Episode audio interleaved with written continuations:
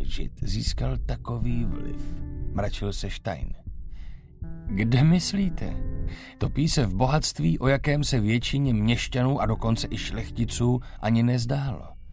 Jeho majetek odhadují na půl milionu zlatých. Chápu vaše výrazy, pánové, neuvěřitelná suma. Majzl poskytl císaři vysokou půjčku na válku s Turkem, čímž si ho omotal kolem prstu. Takže Byřicové nikoho nezavřeli. Ne, jak brzy vyšlo najevo, byla to osudná chyba. Krátce poté se totiž ztratil Amedeo Quarinoni, lékařův dvanáctiletý syn. Unesli ho přímo ze zahrady Quarinoniho domu. Očití svědkové znovu zahlédli vysokého muže v kápi.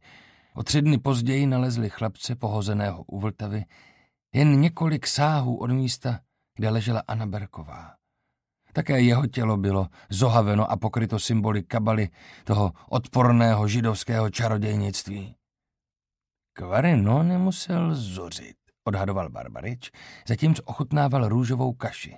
To je slavé slovo, pane notáři. Jen co mu oschly slzy, posedla ho vražedná pomstychtivost. Osobně na císaře naléhal, aby se židy udělal pořádek. Vyhrožoval, že v opačném případě on sám zburcuje křesťanský dav a uspořádá pogrom. Prý nenechá v getu kámen na kameni a všechno hořlavé lehne popelem, včetně obyvatel. Císař mu nakonec vyhověl. Kromě městských hlídek byl povolán i pěší pluk z hradu. Začalo zatýkání a tentokrát nic nezmohl ani ten had Majzel. Někteří židovští okultisté se při útrpném výslechu přiznali, že stvořili golema a přikázali mu unést obě děti. Golema? Přerušil Jištajn. Co je to? Nikdy jste to slovo neslyšel? Podivil se Barbarič. Ne. Další židovská bezbožnost? Co jiného? Přisvědčila komtesa. Údajně jde o bytost stvořenou z hlíny, přesněji z bahna na březích Vltavy.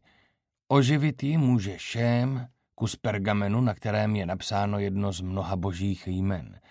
Jde vlastně o napodobení aktu stvoření. Stein se pokřižoval. A ti čarodějníci se k tomu přiznali. Ano, golem jim prý přinesl děti a oni je pak během odporného rituálu obětovali. Krev prvorozených jako ve starém zákoně.